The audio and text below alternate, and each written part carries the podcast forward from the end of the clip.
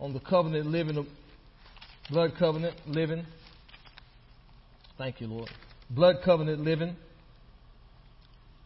Before we get into uh, the meat of the teaching, I want to read a few scriptures to you out of the book of Hebrews.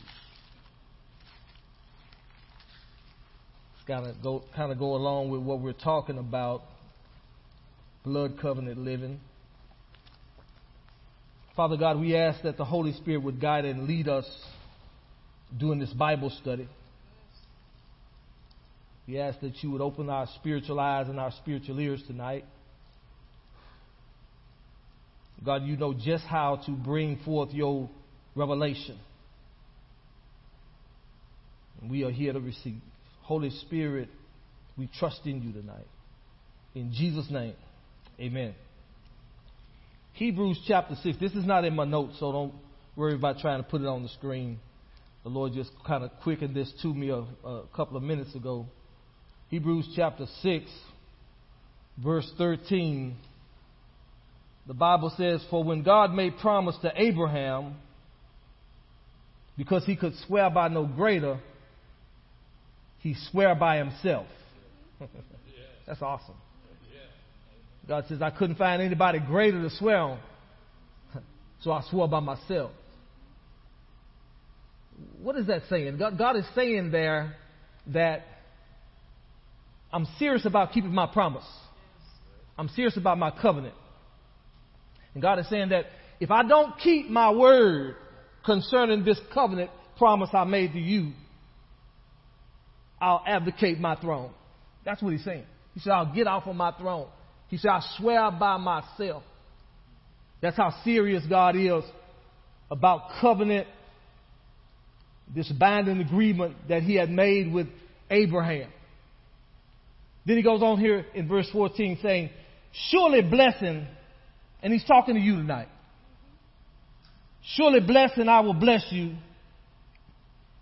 and multiplying, I will multiply you.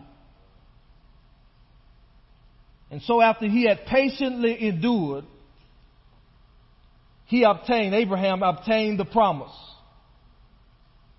For men verily swear by the greater, and an oath of confirmation is to them the end of all strife. Wherein God, willing more abundantly to show unto the heirs of promise the immutability of his counsel, confirmed it by an oath. The heirs of promise that the Bible is talking about, that's talking about you and I. We're counted in that number.